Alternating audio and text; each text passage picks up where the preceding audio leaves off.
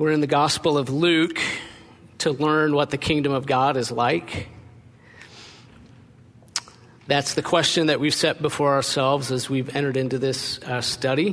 What is the kingdom of God like? And we're working our way through the gospel. We're in Luke chapter 3. Um, I invite you to find Luke 3 in your Bible. The words uh, of our text are also going to be on the screen. If you're watching online, they'll be online as well we have called uh, Luke 3 a preparation for learning about the kingdom of God. John the Baptist is the, the, the, centerpiece, he's the main figure of, of Luke chapter 3, at least at the beginning. And his role, of course, is to prepare people uh, for the coming ministry of Jesus. Uh, we see that that's made explicit in the gospel. Luke's, or uh, excuse me, John's role to make ready for the Lord a people prepared. Can you imagine having the role of preparing other people to meet Jesus? That was John's role, and we started last Sunday by looking at his preaching, the substance of his message to them. We we just talked about the voice of the prophet and we focused on his preaching. And today we're shifting our focus to what's the people's response to his preaching. When they went out to hear him, what did they think? What did they do? What did they say? What exactly happened? And uh, where do their actions intersect with ours? So that's, that's our particular interest today as we're in the middle part of Luke 3, the response of the people to John the Baptist.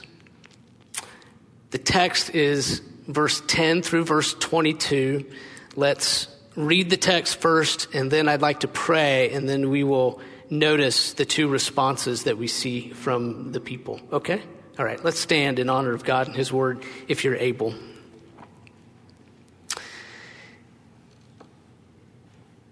Luke 3:10 and the crowds asked him what then shall we do and he answered them, Whoever has two tunics is to share with him who has none, and whoever has food is to do likewise. Tax collectors also came to be baptized and said to him, Teacher, what shall we do? And he said to them, Collect no more than you are authorized to do. Soldiers also asked him, And we, what shall we do? And he said to them, Do not extort money from anyone by threats or by false accusation, and be content with your wages. As the people were in expectation and all were questioning in their hearts concerning John whether he might be the Christ, John answered them all, saying, I baptize you with water, but he who is mightier than I is coming, the strap of whose sandals I am not worthy to untie. He will baptize you with the Holy Spirit and with fire. His winnowing fork is in his hand to clear his threshing floor and to gather the wheat into his barn, but the chaff he will burn with unquenchable fire. So, with many other exhortations, he preached good news to the people. But Herod the tetrarch, who had been reproved by him for Herodias, his brother's wife, and for all the evil things that Herod had done, added this to them all that he locked up John in prison. Now, when all the people were baptized, and when Jesus also had been baptized and was praying, the heavens were opened, and the Holy Spirit descended on him in bodily form like a dove, and a voice came from heaven You are my beloved Son. With you I am well pleased. Oh, Father, these are wonderful things. I, I, pray that the Holy Spirit would, would come in such a way and apply these things in such a way that you would continue to do this work on your people that we know as sanctification, where having already been made holy and declared holy, you continue your work on us progressively over time to conform us to the image of your beloved Son. I just thank you, Father, that we don't only get to believe in Jesus, that we get to become like Jesus. What glory you've given us. And so I just pray that you would take uh, the little offering that I'm bringing and multiply it out many times over uh, for your people here by the ministry of the Holy Spirit uh, to make us more like the Son whom you love and increase our joy in doing that. And we ask in his wonderful name, Jesus Christ our Lord. Amen. Please be seated.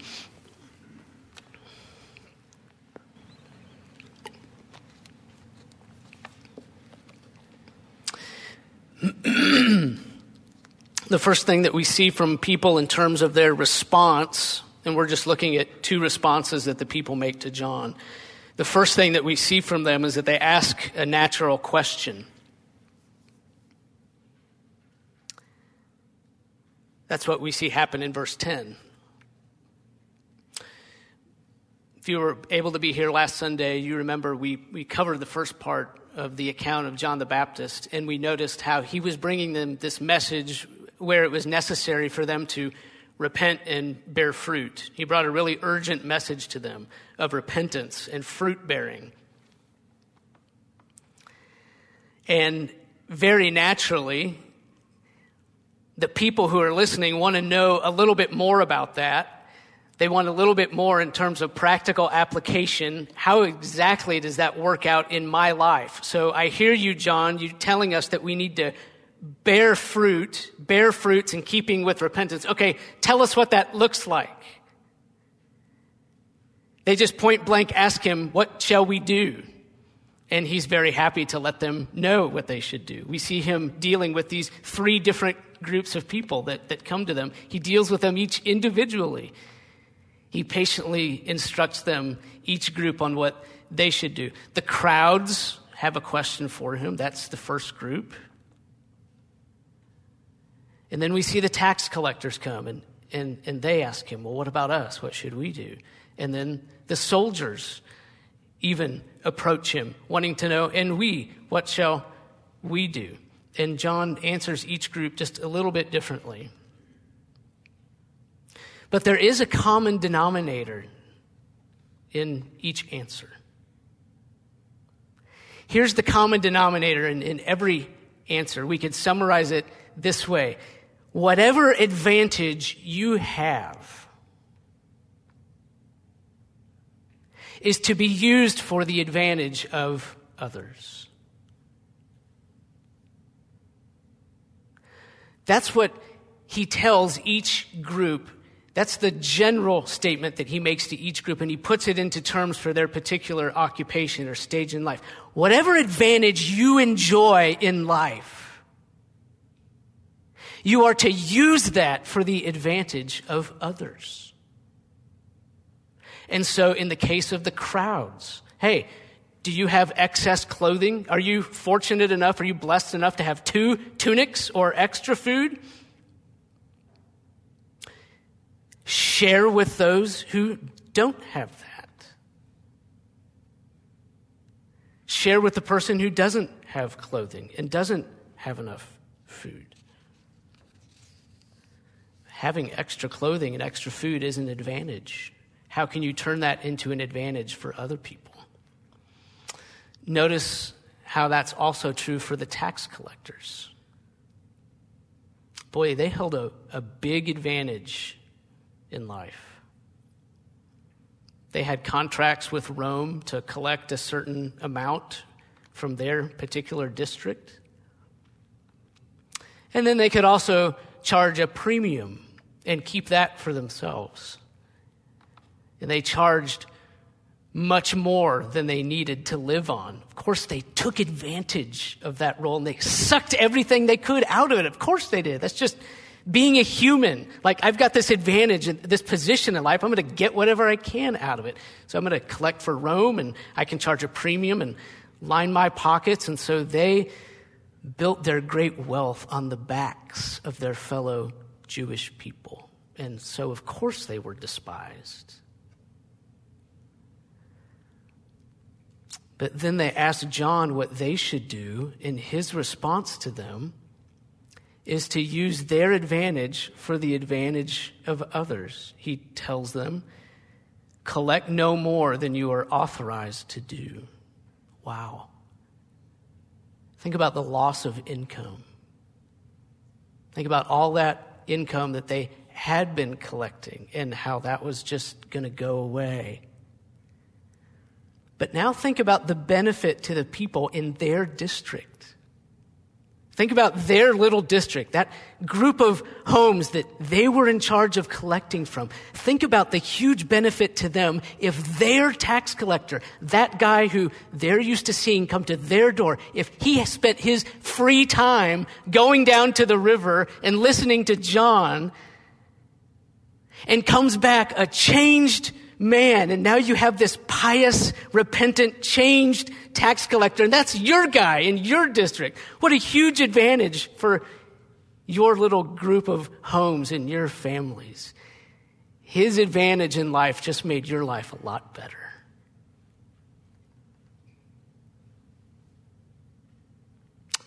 Now, finally, notice how it's true for the soldiers. Boy, what a, what a position of power they had. This is verse 14. Power and authority. They're, they're the most powerful of the three groups represented here.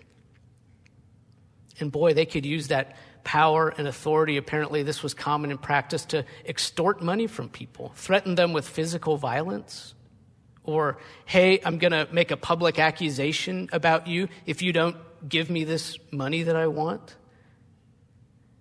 Well, they could do just about anything that they wanted. They, Think about what they did. They turned power into money.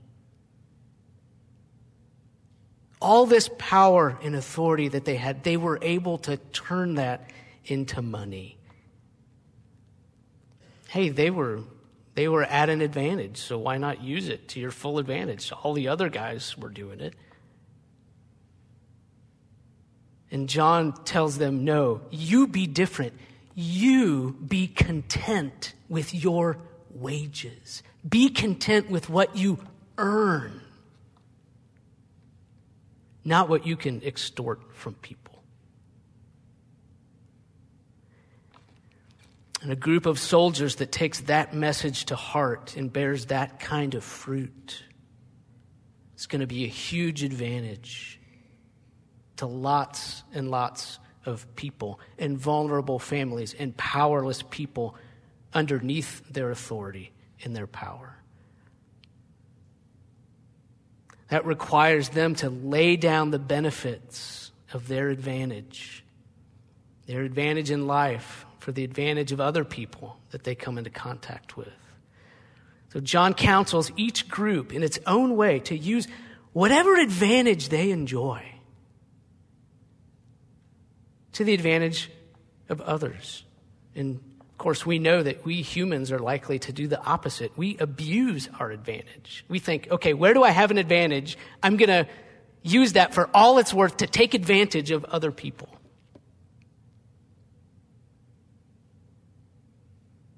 John says, do the opposite. Take your advantage and turn it into an advantage for others. So let's think about the significance of that for us for a moment.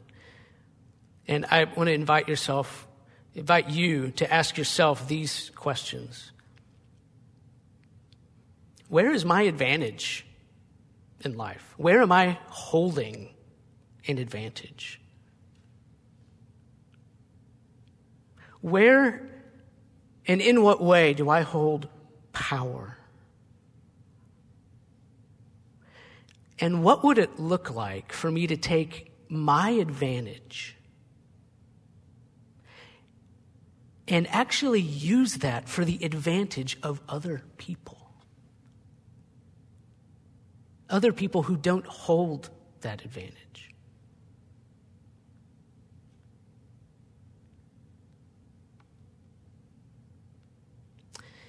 If we ask the question, what would God like to see from his people? His people that are desiring to represent the kingdom of God. This is the answer individual Christians from all walks of life, all stations of life.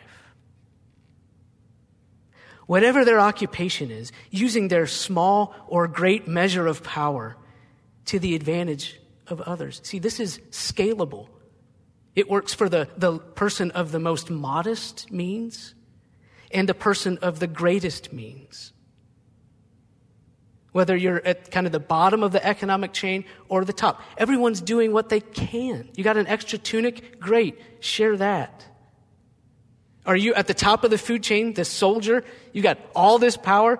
Here's what you can do. Tax collectors, you're in the middle. So you do this. Everyone do their own small part as they're able. That's the fruit that God wants to see from his people who are desiring the kingdom. And that it cuts right across all of our cultural Christian expectations.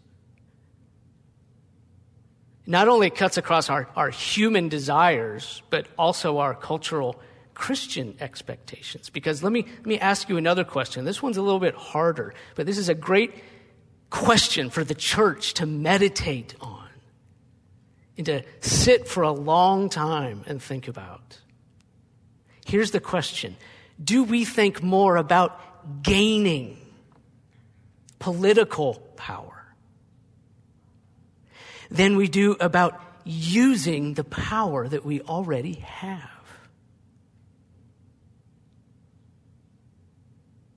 Do we think more about strategizing to, on how we can gain and maintain power in the world and political power than we do strategizing and thinking about how to use the power that we have. Because that's been the MO for a long time to think that the pathway to success here is to gain and maintain political power at any cost. And this passage is a great rebuke to that mindset. Because when the people come and ask John, what shall we do? What kind of fruit are we supposed to bear if we're going to be repentant? His answer is not, you need to gain a little bit more power, or you need to try to maintain the power you have. His answer is all about using whatever they already have.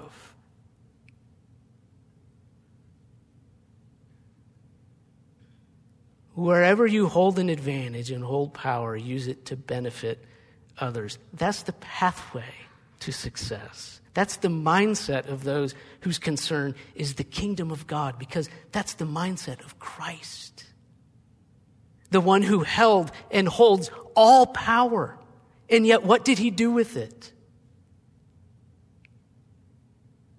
He used it to the full advantage and benefit of others, of the needy, of us. So it's a great question for us all to go home with, from the richest to the poorest. You've got an advantage somewhere. Someone needs your voice, someone needs your time, someone needs your resources. Leverage it for someone else. That's what the kingdom of God looks like. And it's very different from the kingdom of man, isn't it? So the first thing we notice about their response is that they ask a natural question, and they get some answers, and that's helpful to us in learning about the kingdom of God. Second thing we notice about their response this begins in verse 15. They ask a natural question. That's the first thing. The second thing is they focus on the natural object. That's the second part of their response. They ask a good question, it's a very natural question, and then they very naturally begin to, to focus on John. He becomes the very natural object of their focus. It's very understandable, isn't it? They were, according to verse 15, questioning in their hearts concerning John whether he might be the Christ. John is taking up their emotional energy. John is filling their thoughts. All the questions are about him. Who is John? Is this the Christ? Now, stop and put yourself in their position for just a moment, okay? Put yourself in the position of someone who's been out listening to John at, at the Jordan. The people who had been listening to him faced two great dangers at this point.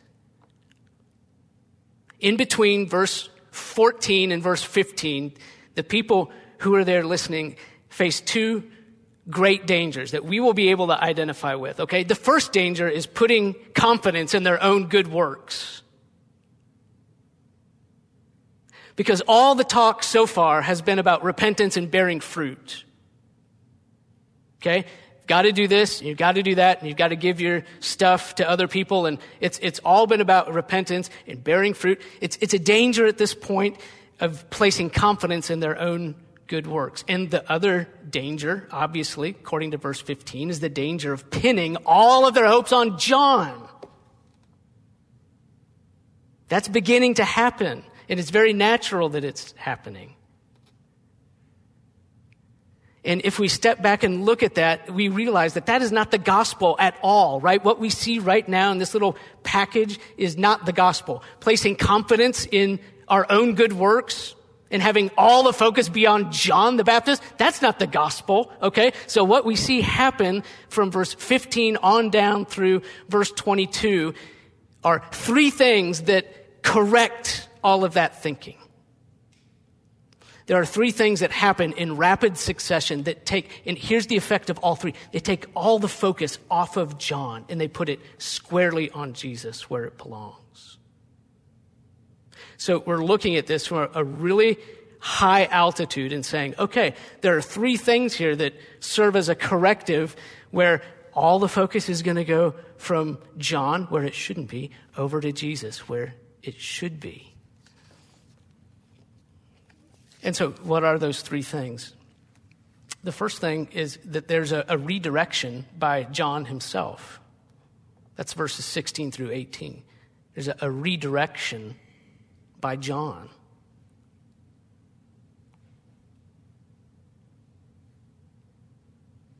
John just flat out tells people that he's not the one that they should be focusing on. He's not the one that they should pin their hopes on. Someone else is coming, and it's him that they need to be looking to. And if we look carefully, we see that he has three points to his argument. He presents three pieces of evidence for why that should be the case. The one who's coming has a greater baptism.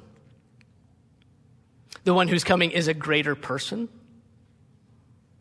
And the one who's coming has a greater role. That's a summary of his presentation and how he is redirecting the people from himself to Jesus. Greater baptism, greater person, greater role. Now, the baptism component is by, by far the hardest one to understand. John is contrasting his water baptism with Jesus' baptism by the Holy Spirit and fire. That's the contrast. That's the greater baptism that, that Jesus brings is by Holy Spirit and fire as opposed to by water. Now, we could spend a long time there. I'm just going to share two things regarding this baptism component that hopefully will be, will be helpful in understanding what John is talking about when he says baptism with Holy Spirit and fire versus water baptism. Okay? So, two things. First of all, the reference to Jesus' baptism is very likely and almost certainly just a reference to one baptism and not two. So, John is not saying that Jesus brings two baptisms, one by the Holy Spirit and another one by fire. The reference is to one baptism. And there are contextual and grammatical reasons for, for saying that. But the reference is likely to just one baptism and not two. And here's the second thing, and you can, if you make marginal notes, you can write down Isaiah 4, verses 4 and 5 at this point.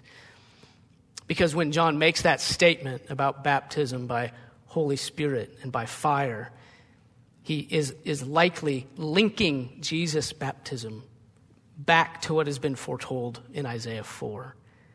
Isaiah 4, verses 4 and 5. That passage is, is obscure for most of us. It's a passage where God is talking about what he will do for Israel to cleanse them so that they can dwell with him in the land. God Himself will cleanse His people. It will be a spiritual cleansing.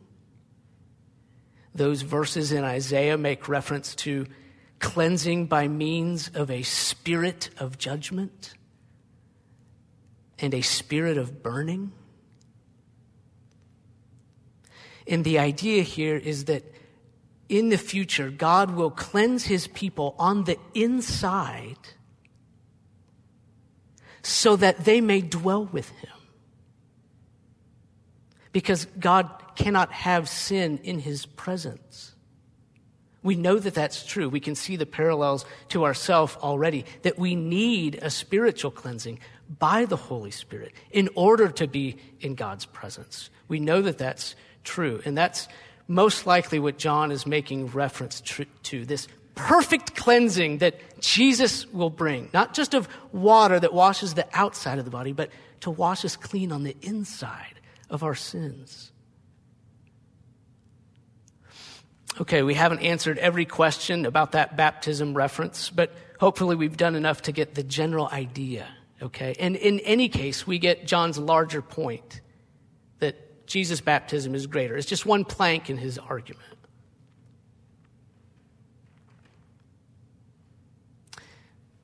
Tells them that the coming one is a greater person than he is. That's also verse 16. John uses this word picture to show us just how much greater the one to come is. It says, I'm not even worthy to untie the strap of his sandal. It's a reference to Jesus' greater person. John spells that out a little more in some of the other gospel accounts. Here we, we simply get the, the word picture of John not being worthy uh, compared to Jesus' great person. And then verse 17, John talks about the greater role that the coming one has.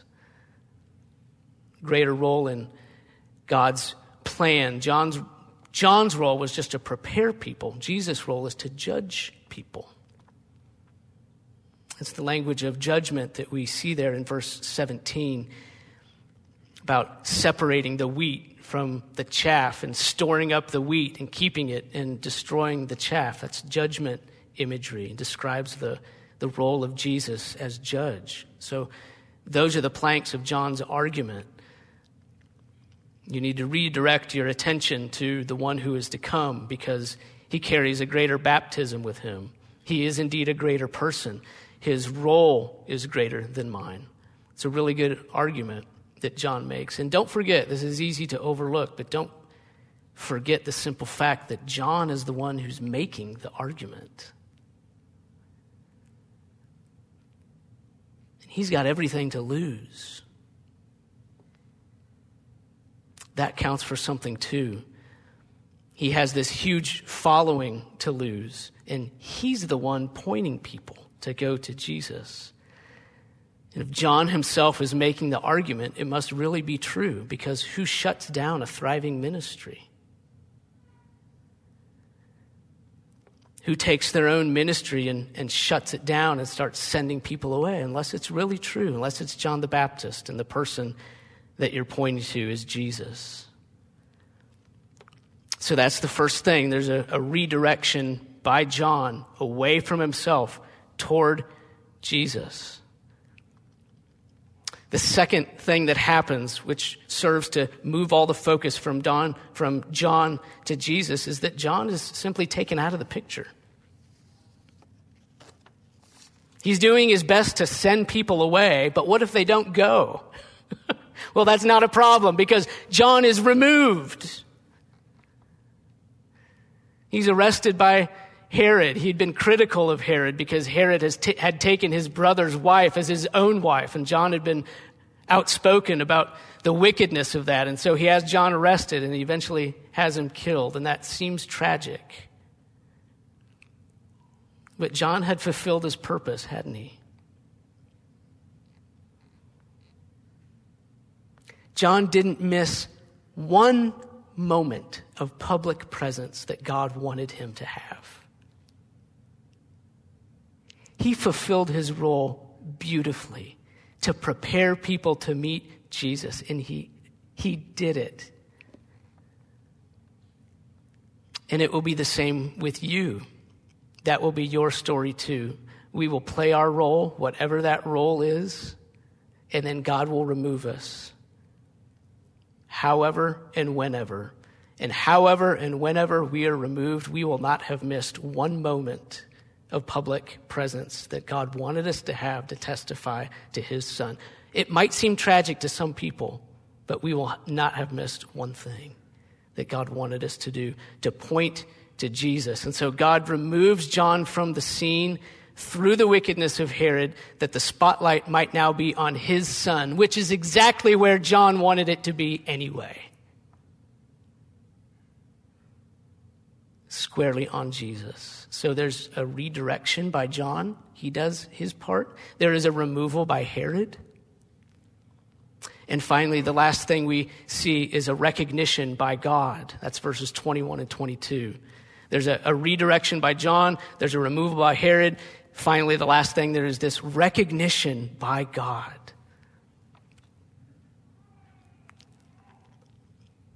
After Jesus had been baptized and was praying, we read that the heavens were opened and the Holy Spirit descended on him in bodily form like a dove.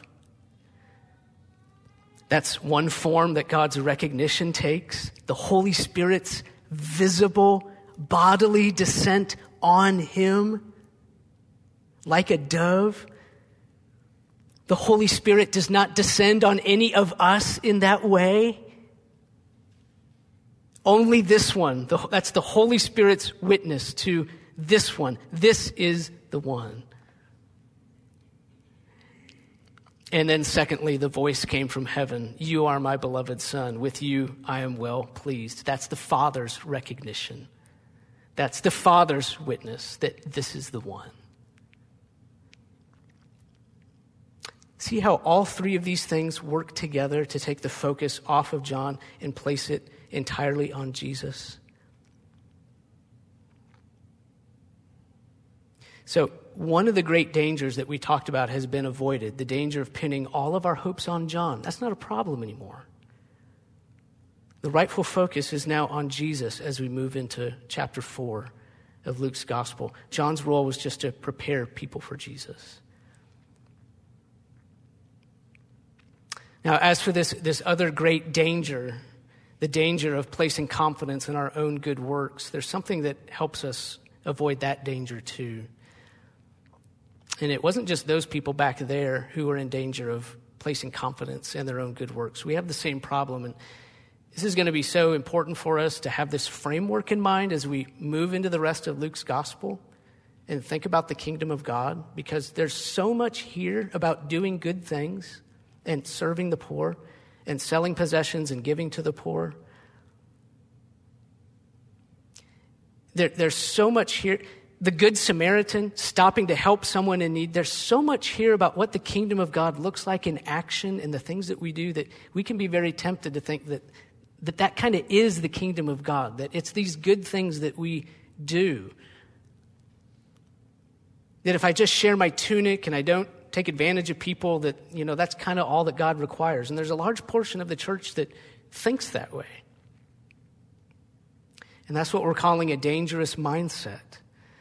And what we see happen at the end of this text is a corrective for that danger, too. What, I, what am I talking about? Well, just this one very simple thing that lots of people were baptized, but only one was pleasing to God.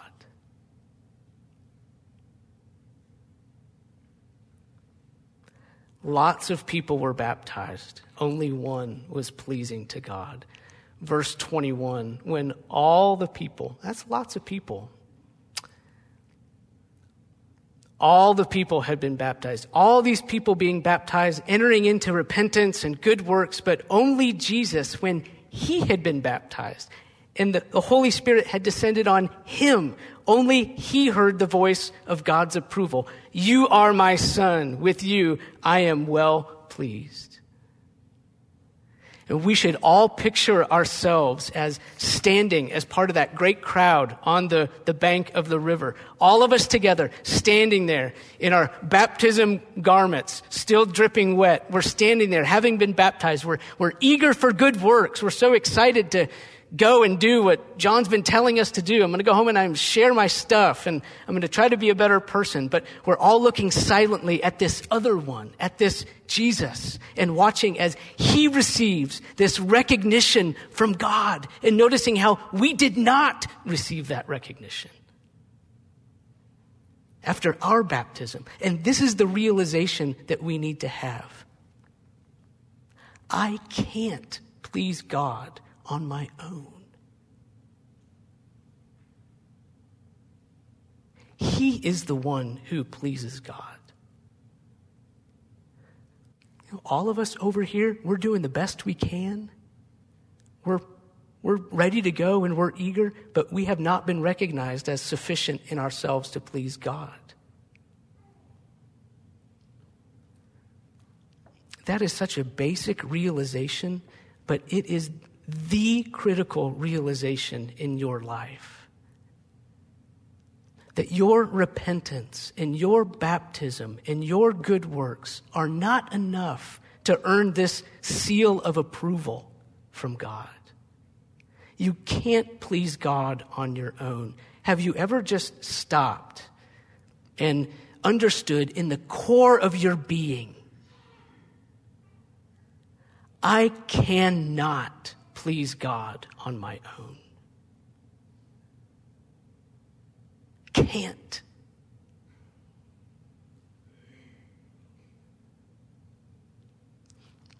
That is a, a, wonderful and beautiful and true thought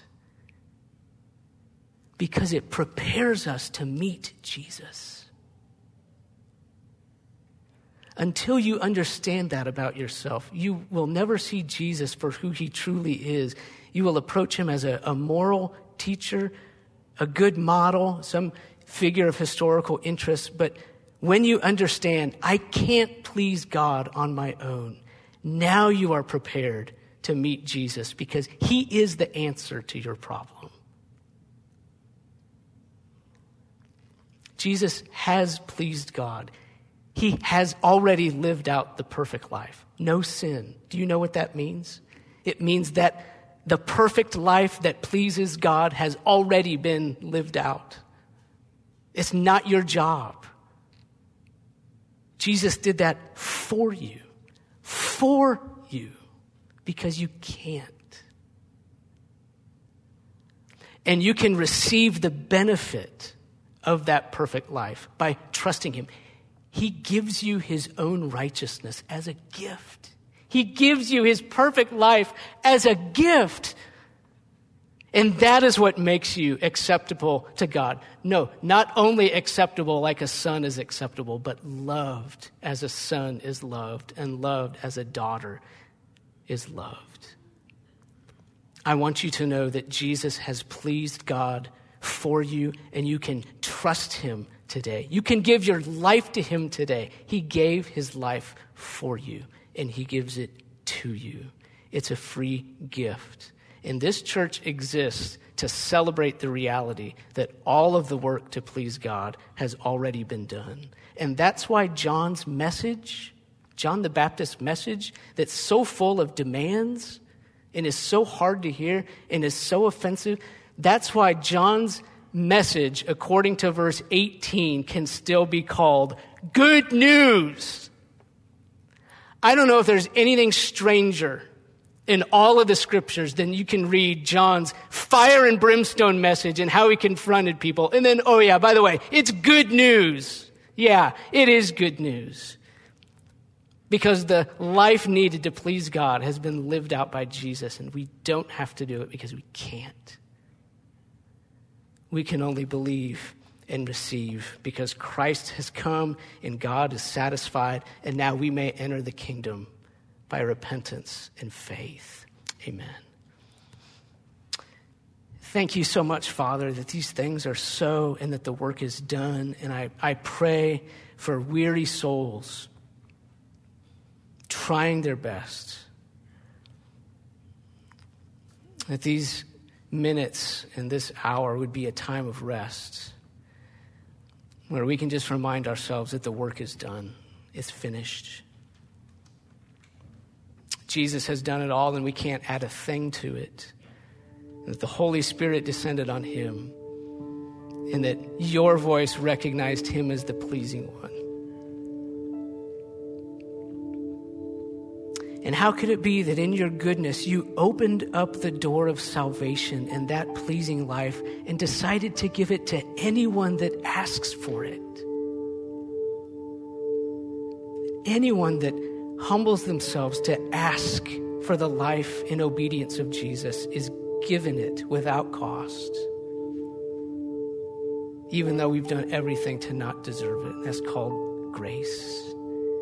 And it's the most beautiful thing that we know. How we thank you in Jesus' name.